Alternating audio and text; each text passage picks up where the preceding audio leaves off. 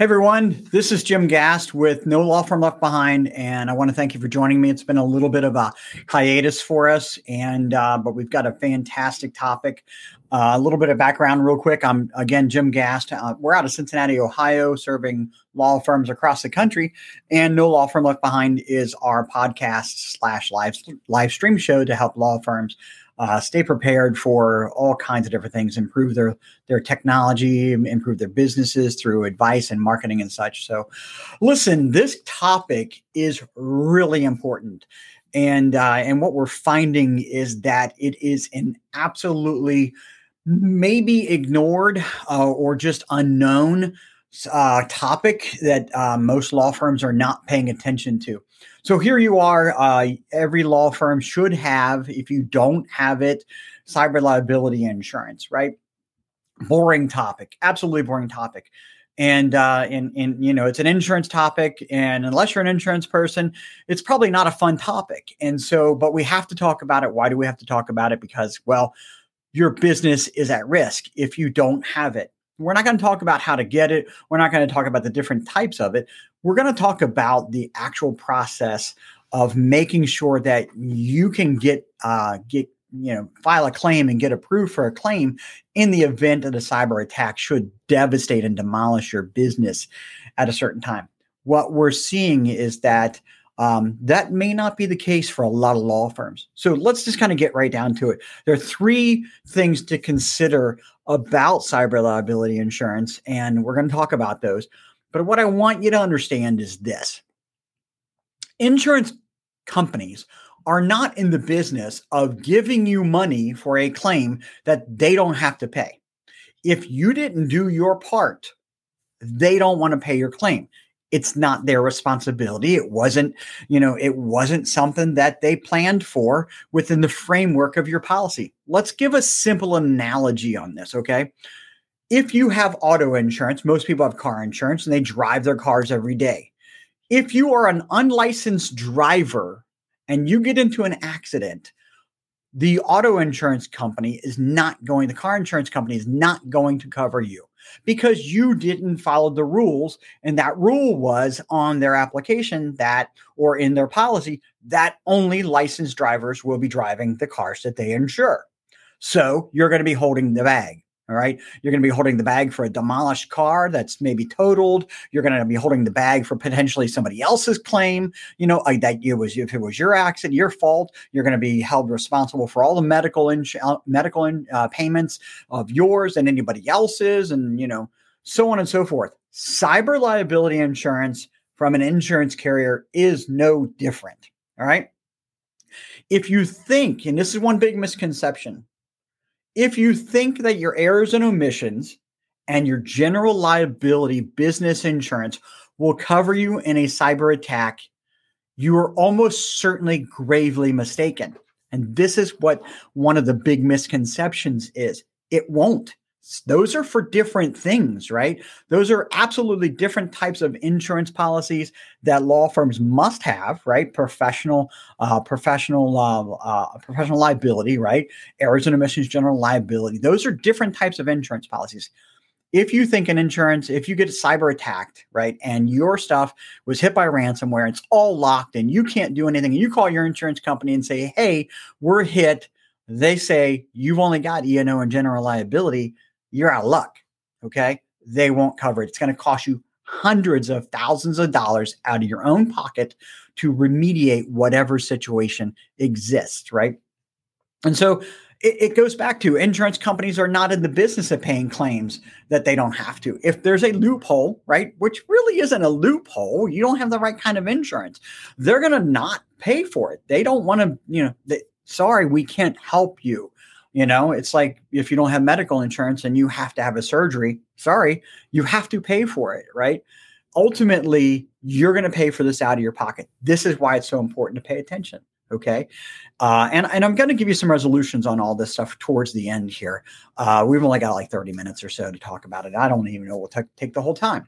But, and if you think that it's your IT guys or IT departments or, or managed service provider, or we're a managed service provider ourselves, if you think it's their responsibility to make sure that your security and compliance is maintained and where it needs to be for your insurance to pay for a claim, that's another big misconception. It's not their responsibility. It is a C level conversation that needs to take place at the highest level, at the ownership level, that needs to say, hey, you know, we need this type of stuff in place because this is what our application requires. Now, can that be IT involved? Yeah, you should have your IT department involved. You should have your IT, your managed service provider, your IT consultants involved. They're the ones that should implement these things. They can help you different uh, discern what is multi-factor authentication. Where should multi-factor authentication be applied? They can also point out there are lots of problems on all of the applications we've ever seen okay that are vague vague issues. For example are your systems covered by multi-factor authentication? That's a question i've seen on an ohio uh, ohio bar liability insurance uh, application right? It's oblique right it's just one of the examples. And so the question that an IT person would bring to the table is well, we know what multi factor authentication is, but what systems do you want us to cover? Right? We can do it on all these systems, but we can't do it on these systems. What happens over here? And so they can give you the advice to go back to whoever it is and get clarification on that. And that clarification is very important. You can't be vague. You can't leave it up for interpretation because guess what? The minute you take the interpretation into your own hands from the insurance company is the minute they're going to say, well, we didn't tell you that. So again, it's not a conversation that should, an expectation that should be there that your IT department has you covered. Let me give you a great example. Okay. So I'm talking a lot about this right now. It's a very important uh, topic. And so I put out a lot of emails to all of our customers about new technologies, new cybersecurity that we need to put in place to help them be covered because insurance companies are requiring it, right? And so I put it out, and uh, one of the partners at a law firm asked if uh, they they called me up and said, "Hey Jim, you got us covered on this?" And I said, "Well, that's a really good question. Let's talk about that for a minute. What does having you covered mean?" And so we're an IT provider. We're a managed service provider. We you know, provide security services to all of our customers, right? But do we have them covered? And what's the word covered mean? So here's what I explained to them. And this is the way it is for most IT departments. Okay. IT departments, IT outsourced consultants, uh, and so on and so forth. Here's what we have for you right now. Okay. We are providing your antivirus. We are providing your firewall. We are providing your your web filtering software, your security patching software. Okay? We're providing all these things. What does covered mean? Well, if one of those things don't do its job, okay? And and what is the job of it to, you know, to keep working, right? If it doesn't patch itself, if it gets disabled, if it if it is uh, it isn't working. In other words, it's not running. Okay. We've got that. We get alerts and say, hey, antivirus disabled, antivirus didn't update, patches didn't get applied, computers need to be rebooted, so on and so on and so on. We have you covered in that area. But there's a whole other aspect of security, right? And what we're talking about is broad conversations here. Okay. So if your antivirus gets disabled and one of your computers has a lot of data uh, being flowing out of it, gigs and gigs and gigs of data flowing out of it, and there is activity on your firewall from China, okay, China trying to hit your firewall or traffic going to China, all right, we don't have you covered like that. We can, okay, we can put something in place.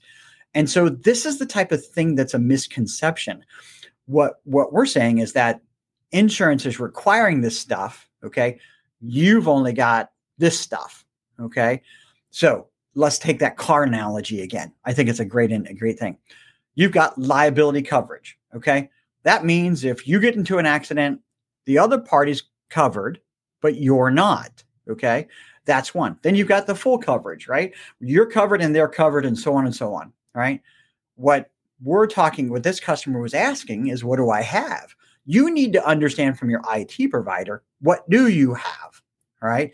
That is a security and compliance conversation that most of them are not bringing to you to understand. And if they're not bringing it to you, then it's very possible that that cyber insurance, a cyber liability insurance, may not being the requirements, may not being be being met by your organization. And so we need to have that dialogue. Okay.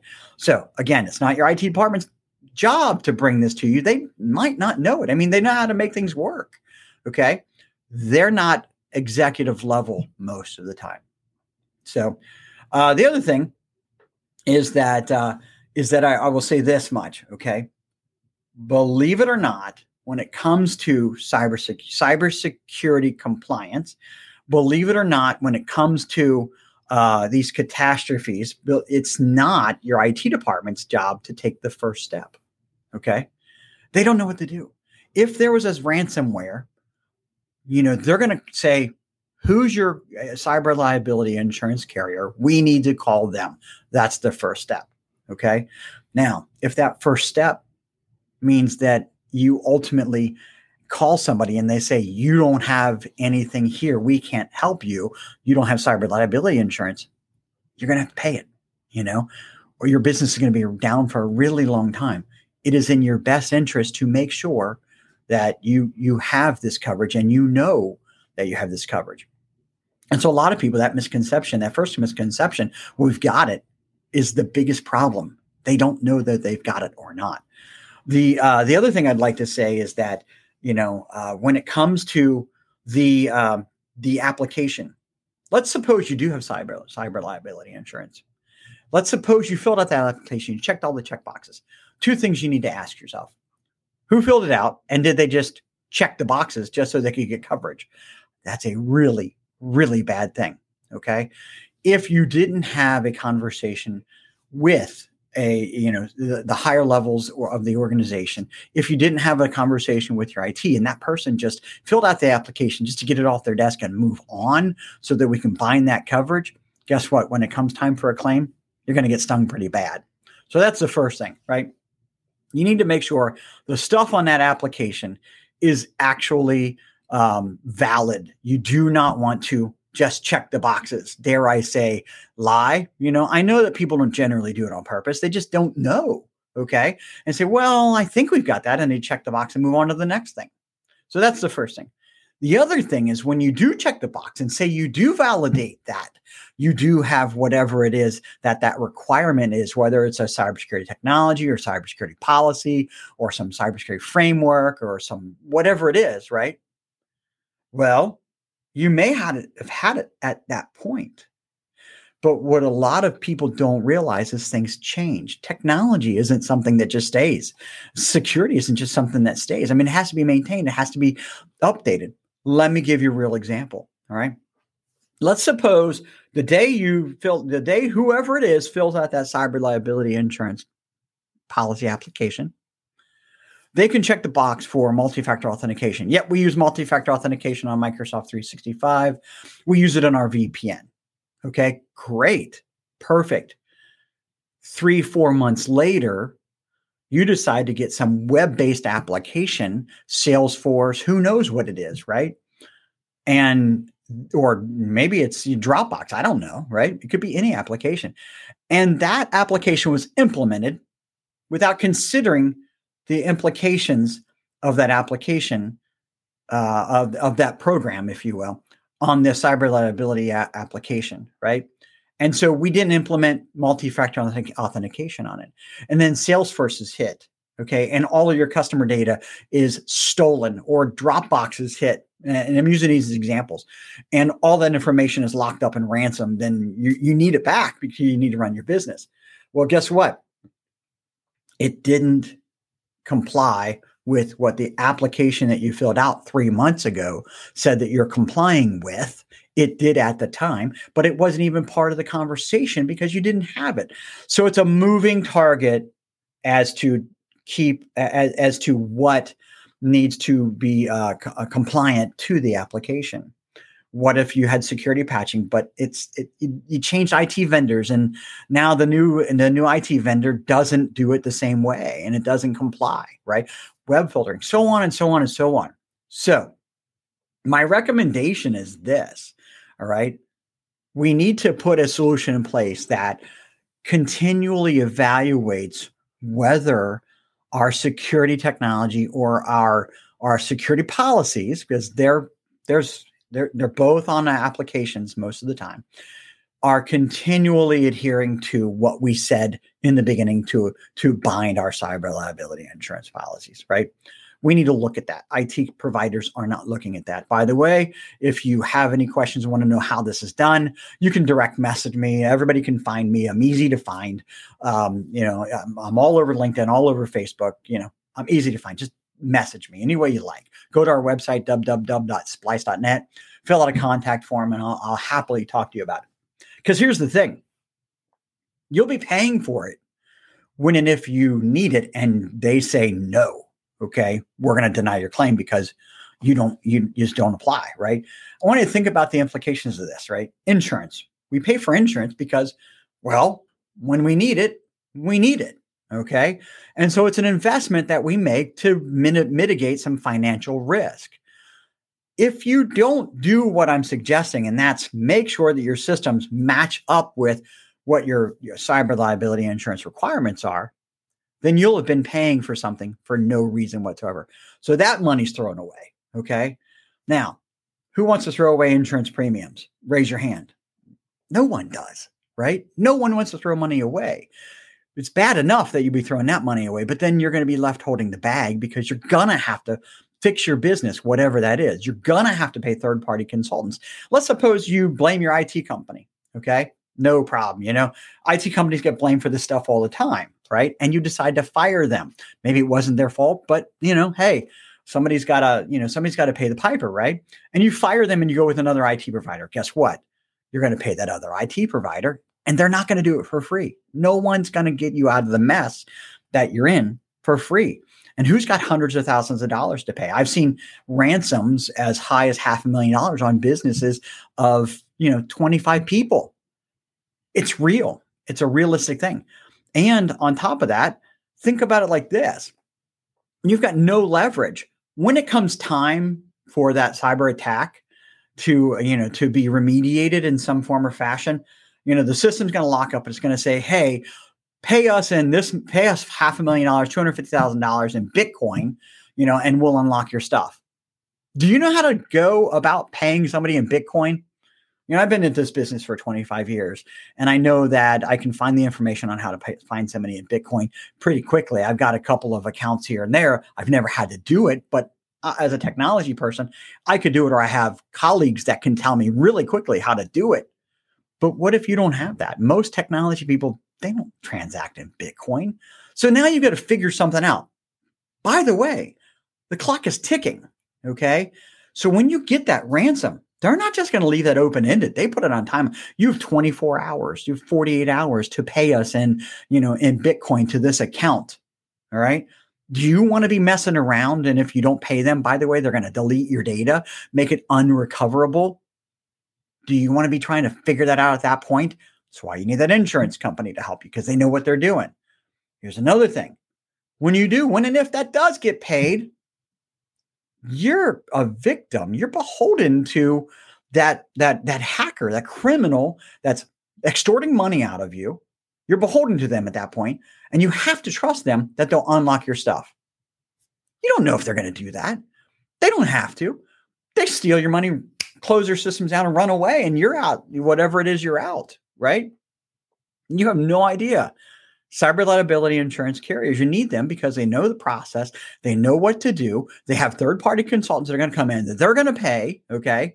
I can't see my fingers that they're going to pay okay? They're going to tell you what to do they're going to pay the ransomware and they're going to guarantee that you're going to your stuff is going to get fixed because they're going to they're going to know the probability of that ransomer criminal they're going to the probability of them unlocking your stuff and doing what they say they're going to do, right? If they're going to hold their end of the deal up. As a matter of fact, insurance companies generally have organizations that negotiate the ransom. I've, I've seen half a million dollar ransoms negotiated down to $80,000 through an insurance company because they have organizations. Do you have all that? Most organizations do not.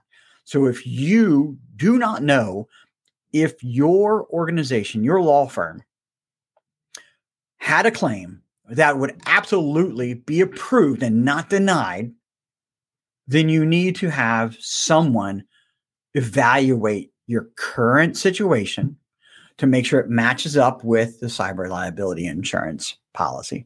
And again, you know, this is what we're going to spend a lot of time conversing about over the next month. Um, this is a very important topic. You know, it, it, it is it is just it's paramount to almost every law firm's business right now. And I know what you're thinking. You're thinking, well, my IT guy can fix that for us. We've got backups also. Well, those same stories that I just told you, I've seen in those same stories where the backups that are immutable storage, right? Where they were actually adulterated, right? Where they weren't able to go back to. Um, and a lot of insurance companies will say, well, we're not going to restore from backup. We're going to do something different. Uh, so listen, if you if you don't know that your insurance company would cover you, reach out to me. Okay. I'm easy to find. And so, but if you want to follow this topic, this is going to be a progressing top top progressing topic for the next month or so. I've got a lot to say on this. We're going to be putting a lot of uh, material out there on this. Uh, some horror stories are coming. You know, I, I, I hate to say it, but you know, we're going to talk about some general n- anonymous organizations, law firms that have been denied claims, uh, so that everybody can learn from it. But if you're not a member of our group on on on LinkedIn, our No Law Firm Behind No Law Firm Left Behind group on LinkedIn, the link's right there. Just go search No Law Firm Left Behind on LinkedIn, or you can probably search it on on Google as well, and you'll probably find a nice hit. Join the group. We're going to publish all this material there. We'll also put it on our YouTube channel and on our website. Uh, if you're looking for the, uh, if you're looking for it on our website, just go to splice.net forward slash no law firm left behind. You'll find all this great information. But if you don't know, most important, if you don't know if you would be covered in the situation where you had a claim, don't guess. You need to know that it matches up. There's a process to figure it out that we'll help you with. Just reach out to me and I'm happy to help. But remember, E&O, general liability, ain't going to cover you on a cyber liability insurance, uh, cyber liability insurance claim. Okay. Security and compliance is not the role and responsibility of your IT department. They're a part of it, but they take guidance from higher level. Okay. From your insurance company or from C levels at your organization. And if you think you're covered uh, and it's included in your IT services, you know, that's like an apples and orange conversation make sure, right? Just like, hey, do you have me covered, Jim? You know, I want you to understand what I have you covered for. So, three big misconceptions. Hope that helps clarify some things. Hope this this uh, this podcast helps out, and uh, we'll be talking again next week about this. So, have a great day.